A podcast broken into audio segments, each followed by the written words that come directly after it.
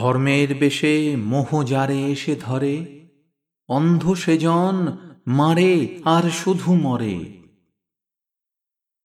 নাস্তিক সেও পায় বিধাতার বর, ধার্মিকতার করে না আড়ম্বর। শ্রদ্ধা করিয়া জালে বুদ্ধির আলো, শাস্ত্রে মানে না মানে মানুষের ভালো। বিধর্ম বলি মারে পরধর্মেরে নিজ ধর্মের অপমান করি ফেরে। পিতার নামেতে হানে তাঁর সন্তানে, আচার লইয়া বিচার নাহিকো জানে। পূজা গৃহে তোলে রক্ত মাখানো ধ্বজা, দেবতার নামে এ যে শয়তান ভজা।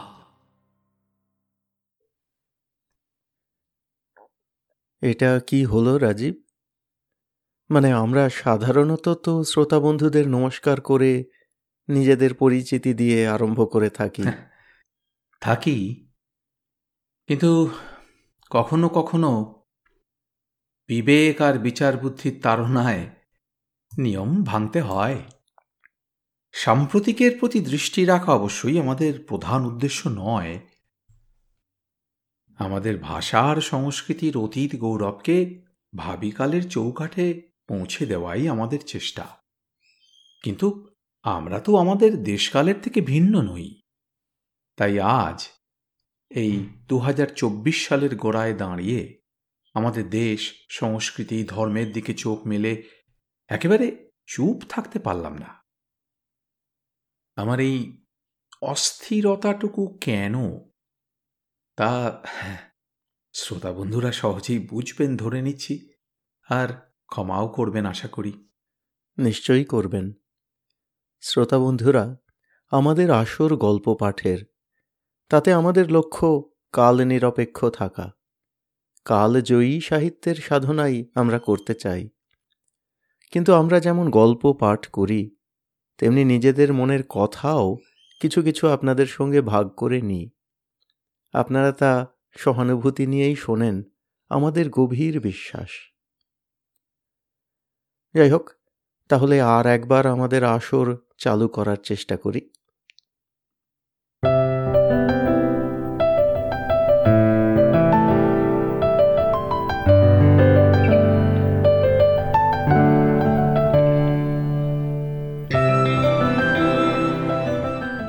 নমস্কার, শ্রোতা বন্ধুরা। গল্প কথার আসরের আজকের বৈঠকে যোগদান করার জন্যে আপনাদের সবাইকে অজস্র ধন্যবাদ। আমি রাজীব ঘোষ। আর আমি রুদ্র দত্ত। শ্রোতা বন্ধুরা আজকের আসর আমাদের পঞ্চম বর্ষের বা পঞ্চম পর্বের সূচনা। দু হাজার কুড়িতে আরম্ভ একুশ বাইশ তেইশ আর এই চব্বিশ। আমরা আমাদের এক একটা পর্বের সূচনা আর সমাপ্তির এপিসোডগুলোর নানারকম নামকরণ করি। আপনারা তো জানেন। এর আগে তৃতীয় সন্ধ্যা, চতুর্থ উষা এইসব নাম ব্যবহার করেছি। মনে হলো তাই এই এপিসোডের নাম দিই পঞ্চম প্রত্যুষ। চতুর্থ পর্বের শেষে আমরা আপনাদের জানিয়েছিলাম যে এই পঞ্চম পর্বে আমরা কয়েকটা বিশেষ জিনিসের প্রতি লক্ষ্য রাখার চেষ্টা করব। তার মধ্যে একটা আমাদের কাছে প্রতিদিন আরও তাৎপর্যপূর্ণ হয়ে উঠছে। ভাষা, বেশভূষা, আচার ব্যবহারের মতোই সংস্কারও আমাদের সংস্কৃতির অবিচ্ছেদ্য অঙ্গ। কিন্তু সংস্কার যখন অন্ধ সংস্কারে, কুসংস্কারে পর্যবসিত হয়, তখন তা অবশ্যই বরণীয় নয়। অন্ধ সংস্কার অনুসরণ করা সহজ। তার প্রলোভন মানুষের সামনে এসেছে বারবার, প্রতি জাতি বা দেশের ইতিহাসে। ভবিষ্যতেও আসতে থাকবে। কিন্তু সত্যের আলোকও শাশ্বত, আমরা চাইলেই তাকে গ্রহণ করতে পারি। অন্ধকার আর আলোর এই যুদ্ধ মানুষের হৃদয়ে মানব জাতির চেতনায় চিরন্তন। শ্রোতা বন্ধুরা, সাহিত্যও কিন্তু সংস্কৃতির অবিচ্ছেদ্য অঙ্গ। হুম। সাহিত্য তো শুধু চিত্ত বিনোদনের বস্তু নয়, সাহিত্য আমাদের মননকে তৈরি করে, আমাদের ভাষাগত ও সাংস্কৃতিক চরিত্রের মুখে কথা তুলে দেয়। তাই সাহিত্যের মধ্যেও আমরা কুসংস্কার আর সত্যের আলোকের এই টানা পড়েন দেখতে পাই। অন্ধ সংস্কারের বিরুদ্ধে বাংলা ভাষার বহু সাহিত্যিক বহু রচনা করেছেন। তার মধ্যে কিছু কিছু আবার একেবারে চোখে আঙুল দিয়ে কুসংস্কারের সরাসরি বিরোধিতা করার কুসংস্কার ভাঙার গল্প। বিমল করের কিকিরার গল্পগুলি এই পর্যায়ে পড়ে। শ্রোতা বন্ধুরা, চতুর্থ সিজনের শেষে উল্লেখ করেছিলাম যে, ইদানিংকালে উত্তরোত্তর এই ভয় আমাদের মনে আসছে যে অগণতান্ত্রিক স্রোতে পড়ে আর সমাজ মাধ্যমের এই আস্ফালনে নানা কুসংস্কার আবার ফিরে আসছে। তাই এই সিজনে আমরা সেই রকম কুসংস্কার ভাঙার গল্প রাখছি একেবারে গোড়ার দিকেই। আর এও আগে বলেছি যে আমাদের দৃঢ় বিশ্বাস, বিজ্ঞান আমাদের সত্যের আলোককে দেখতে সাহায্য করে, সত্যের পথে নিয়ে যায়। কারণ বিজ্ঞানের কেন্দ্রস্থিত কথাটি এই যে এক্সপেরিমেন্টের সাহায্যে যে অভিজ্ঞতামূলক সত্য আবিষ্কৃত হয়, তাকে স্বীকার করে এগিয়ে চলা। ভালো মন্দ যাহাই আসুক, সত্যেরে লও সহজে। কোনো জাতির বিজ্ঞান মনস্কতা তার সংস্কৃতিরই অন্তর্গত এবং সাহিত্যও তার মধ্যে পড়ে। তাই এই সিজনে আমরা বিজ্ঞান নির্ভর বা কল্পবিজ্ঞানের গল্পের দিকেও একটু বেশি মনোনিবেশ করব। এই রকম সাহিত্য আমরা যে এই আসরে আগে পাঠ করিনি তা নয়। প্রফেসর শঙ্কু আর প্রেমেন্দ্র মিত্রের কিছু বিজ্ঞান নির্ভর গল্প ছাড়াও বন্ধু রুদ্র বৈজ্ঞানিক আচার্য জগদীশচন্দ্র বসুর রচনা পাঠ করেছে। তার ভাগীরথীর উৎস সন্ধানে লেখাটিতে আমরা দেখেছি যে কীভাবে ভ্রমণ কাহিনীর সঙ্গে মিশেছে প্রকৃতির বৈজ্ঞানিক ব্যাখ্যা। ধর্মচেতনার সঙ্গে সহজে সহাবস্থান করেছে বৈজ্ঞানিক চেতনা। তার ওই হাজির লেখাটিতে এক সত্য সন্ধানীর জীবনব্যাপী সত্যান্বেষণের কাহিনীর আভাস পেয়েছি আমরা। তো এই সিজনে আমরা সেই ধারাটিকে আরও এগিয়ে নিয়ে যেতে চাই। একটা বিষয় লক্ষণীয় যে সাহিত্যে বিজ্ঞান মনস্কতার সূত্রপাত তুলনামূলকভাবে একটু আধুনিক ব্যাপার। ঐতিহাসিকভাবে সাম্প্রতিককালে ইন্ডাস্ট্রিয়াল রেভলিউশন ঘটে যাওয়ার পরেও ঊনবিংশ শতাব্দীতে এবং বিংশ শতাব্দীর প্রথমার্ধে সাহিত্যে বিজ্ঞানের কোনো স্থান আছে বলে প্রায় কেউই মনে করতেন না, আচার্য জগদীশচন্দ্রের মতো কতিপয় দূরদর্শীর কথা বাদ দিলে। সাহিত্য প্রধানত ললিতকলার অঙ্গ হিসেবেই মনে করা হতো। কবি সাহিত্যিক ছাড়াও যাঁরা সাহিত্য চর্চা করতেন তাঁরা প্রায় সকলেই সমাজবিদ্যা বা হিউম্যানিটিজের জগতের মানুষ। রুদ্র এই বিজ্ঞান জগতের মানুষ যে একেবারে সাহিত্য চর্চা করতেন না তা তো নয় তাই না? তার উদাহরণ তো আমরা রাজশেখর বসু ওরফে পরশুরাম তার মধ্যে দেখেছি। উপেন্দ্র কিশোর রায়চৌধুরী নামও তো করা যেতে পারে তাই না? হ্যাঁ। কিন্তু তাঁরাও সাহিত্য চর্চার সময়ে সামাজিক বিষয় নিয়েই করতেন।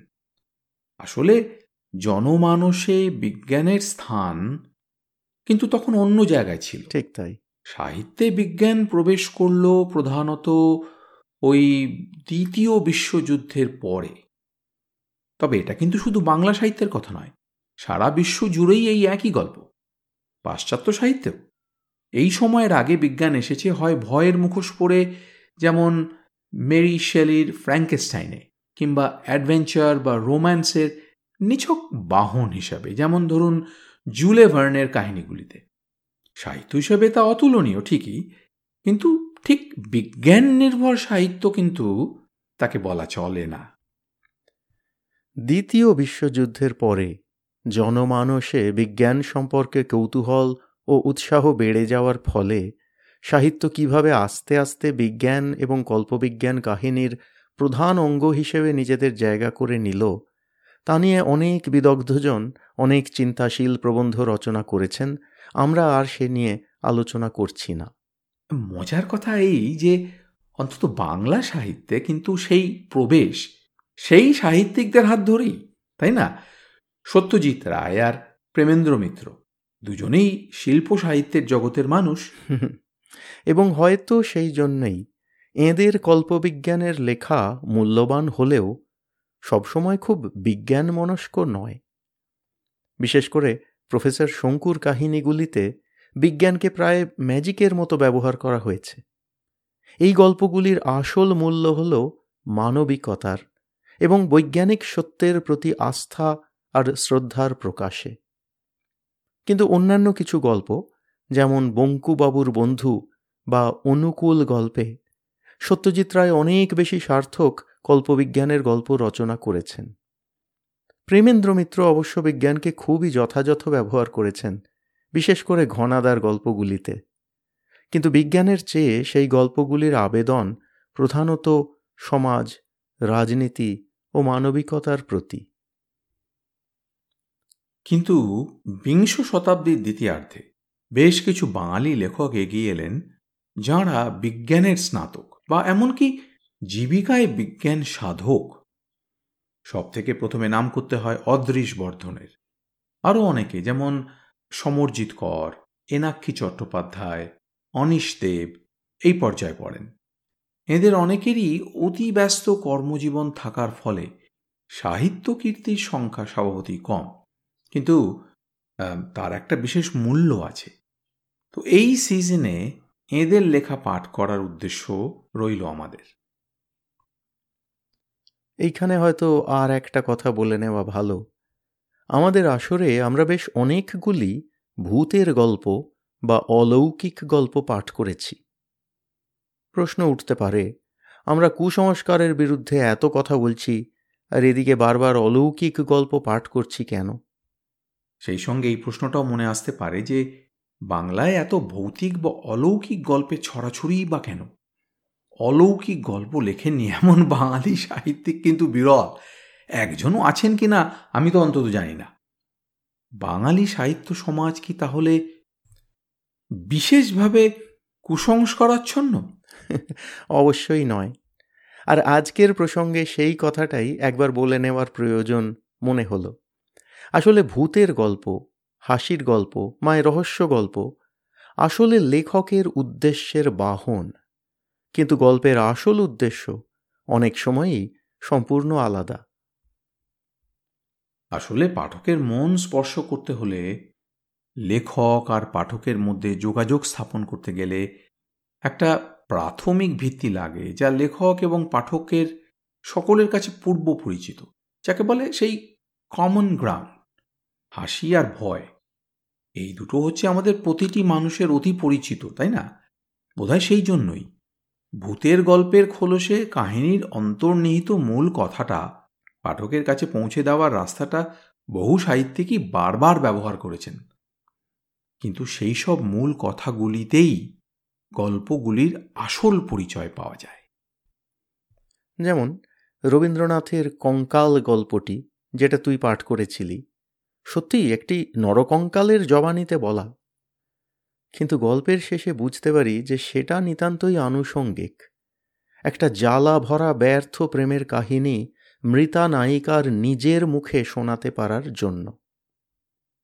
বা ধর পরশুরামের ভূষণ্ডির মাঠে গল্পটি হ্যাঁ যেটা তুই পাঠ করেছিলি রুদ্র। ভূতের গল্প ঠিকই হ্যাঁ কিন্তু হাসির গল্প তো বটে। আসলে পুনর্জন্ম, ধর্ম, বিবাহ এইসব নিয়ে সামাজিক অন্ধবিশ্বাস আর সংস্কারের একটা ব্যঙ্গচিত্র বলা যায়। বহু হাসির গল্প সম্বন্ধেও একই কথা বলা যায়। হ্যাঁ ঠিকই। শ্রোতা বন্ধুরা আমরা আমাদের পাঠ করার জন্য গল্প চয়নে এই ধরনের চিন্তাভাবনা কিছুটা করে থাকি। আর সেই জন্যেই আমাদের চয়নে আমরা অন্য অনেক পডকাস্ট বা বাচিক শিল্পের অনুষ্ঠানের থেকে একটু আলাদা। সাহিত্য পাঠ তো চিত্ত বিনোদনের জন্য বটেই, কিন্তু একই সঙ্গে সাহিত্য পাঠের অনেক গভীর উপকারও আছে। সাহিত্য আমাদের নিজেদের জাতি, সংস্কৃতি, ইতিহাস সম্পর্কে শিক্ষিত করে, পাঠকের এবং সমাজের মনন সৃষ্টি করে। এই সব মিলিয়েই সাহিত্য গুণ। আমরা আমাদের চয়নের মধ্যে দিয়ে তাই চেষ্টা করে চলি যাতে আমাদের পাঠের মধ্যে শ্রোতা বন্ধুরা বিনোদনও পান আর গভীরতর মূল্যও খুঁজে পান। আর সেই জন্যই প্রতিটি এপিসোডের শেষে আমাদের আন্তরিক অনুরোধ। আপনাদের মতামত আমাদের জানাবেন, আমাদের পাঠ সম্পর্কেও আর আমাদের গল্প চয়ন সম্পর্কেও। শ্রোতা বন্ধুরা এই কথা বলতে গিয়ে আর একটি কথা মনে আসছে। আপনাদের মধ্যেই কেউ কেউ এ বিষয়ে আমাদের দৃষ্টি আকর্ষণ করেছেন। বাংলা সাহিত্যের পাঠের অনুষ্ঠান ইউটিউবে এখন বহু আছে, পডকাস্টও আছে। তার মধ্যে অনেকগুলি আমাদেরই মতো অপেশাদারী। কিন্তু বাচিক বা অন্য করণ শিল্প যাঁদের জীবিকা, এমন কেউ কেউও সম্প্রতি বাংলা গল্প পাঠের পডকাস্ট আরম্ভ করেছেন। আপনাদের মধ্যে কারুর কারুর মনে হয়েছে যে, আমরা যেসব গল্প পাঠের জন্য চয়ন করেছি এই রকম কোনো অনুষ্ঠানে তার পরে পরেই একই রকম গল্প চয়ন করা হয়েছে। এমনকি কোনো কোনো ক্ষেত্রে আমরা পাঠ আরম্ভ করার আগে সেই সাহিত্য সম্পর্কে যতদূর জানি যা বলার চেষ্টা করেছি, সেই একই ধরনের কথা অন্য পডকাস্টেও শোনা গেছে। আপনারা আমাদের প্রতিক্রিয়া জানতে চেয়েছেন। শুনে প্রথমে একটু হতচকিত হলেও আমরা ভেবেচিন্তে দেখলাম যে এ নিয়ে আমাদের বিশেষ কিছুই বলার নেই। প্রথমত, গল্প চয়নে মিল থাকা, এমনকি কোনো গল্প সম্বন্ধে একই ধরনের কথা বলা হয়তো খুব আশ্চর্যের কিছু নয়, এটা ঘটনাচক্র হতেই পারে। দ্বিতীয়ত, তর্কের খাতিরে যদি ধরেও নিই যে আমাদের পডকাস্ট আর কোনো অনুষ্ঠানকে অনুপ্রাণিত করেছে, তাহলে সে তো খুব ভালো কথা। বাংলা সাহিত্যের চর্চা যত চলতে থাকে, ততই ভালো। অধিকন্তু ন দোষায় বলে তো প্রবাদই আছে। আর একটা প্রবাদও আছে, সেটা হলো imitation is the sincerest form of flattery সেটাও আমরা মনে রাখতে পারি। এবার তাহলে আজকের এপিসোডের ইতি টানব নাকি, রাজীব? ইতি টানার আগে আরেকটা মাইল ফলকের কথা না বললেই নয়। মানে সিজন শুরুর আগে সেইখানে পৌঁছানোর একটা রোমাঞ্চবোধ তো আছেই। কাজেই আজ সেই কথাটা শ্রোতা বন্ধুদের সাথে ভাগ করে নেওয়া যাক। হ্যাঁ আমাদের পডকাস্টের ডাউনলোডের সংখ্যা একশো হাজার বা এক লক্ষ ছাড়িয়েছে জানুয়ারি মাসে। আমরা ইউটিউবের পরিসংখ্যান যোগ করি না সেটা ধরলে হয়তো এই মাইল ফলক আগেই পৌঁছানো যেত। এটা শুধু পডকাস্টের হিসেব। ভালো কথা রুদ্র।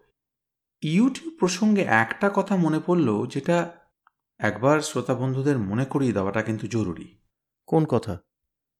এপ্রিলের দু তারিখের পরে গুগল পডকাস্ট আর থাকছে না। হ্যাঁ। তার বদলে পডকাস্ট সব শোনা যাবে ইউটিউব মিউজিক অ্যাপে। গুগল পডকাস্টের সাবস্ক্রাইবার যারা তারা হয়তো এই খবর সম্পর্কে ওয়াকিবহাল আছেনই তবু একবার বলে রাখছি যে আমাদের এই গল্প কথার আসরের সমস্ত এপিসোড ইউটিউব মিউজিক থেকে শোনা যাবে। আপনারা অনুগ্রহ করে এই অ্যাপটি ডাউনলোড করে আমাদের পডকাস্টে সাবস্ক্রাইব করে নেবেন। আমরা আগে আমাদের শ্রোতা বন্ধুদের থেকে শুনেছি যে তারা আমাদের পডকাস্ট হয়তো খুঁজে পাচ্ছেন না। স্পটিফাই থেকে আমাদের পডকাস্ট উধাও হওয়ার পর এইরকম অনেক প্রশ্ন এসেছিল। তাই আমরা একটু বেশি উদ্যোগ নিচ্ছি এইবার গুগল পডকাস্টের শেষ যাত্রার আগে। শেষ যাত্রা? ভালো বললি বটে কিন্তু। তবে ইউটিউবে আমাদের পডকাস্ট কিন্তু এর আগে থেকেই আছে। গুগল পডকাস্টের অন্ত হলে ঠিক কীভাবে গুগল বর্তমান পডকাস্টগুলির সঙ্গে গুগল থেকে আমদানি করাগুলোকে ইউটিউবে স্থান দেবে, পাশাপাশি নাকি অন্য কোনোভাবে তা অবশ্য আমরা এখনও সঠিক জানি না। আমরা জানতে পারলে বা বুঝতে পারলে নিশ্চয়ই আপনাদের জানাব। আজকের মতো আমাদের পঞ্চম প্রত্যুষে আপনাদের সবাইকে স্বাগত জানিয়ে আমরা আজকের মতো বিদায় নিই। আমাদের এই পর্বের পরিকল্পনা ভাগ করে নিলাম আপনাদের সাথে। বেশ কিছু নতুন সাহিত্য ও সাহিত্যিকদের সাথে আপনাদের পরিচয় করিয়ে দেবার অঙ্গীকার রইল প্রতিবারের মতোই। শুনতে থাকুন। গল্প কথার আসরের প্রতিটি এপিসোড আপনাদের পছন্দের অ্যাপে আর আমাদের সাথে যোগাযোগ রেখে চলুন আমাদের ফেসবুক পেজে ওয়েবসাইটে বা ইমেলের মাধ্যমে। তাহলে আজ বিদায়। নমস্কার। নমস্কার।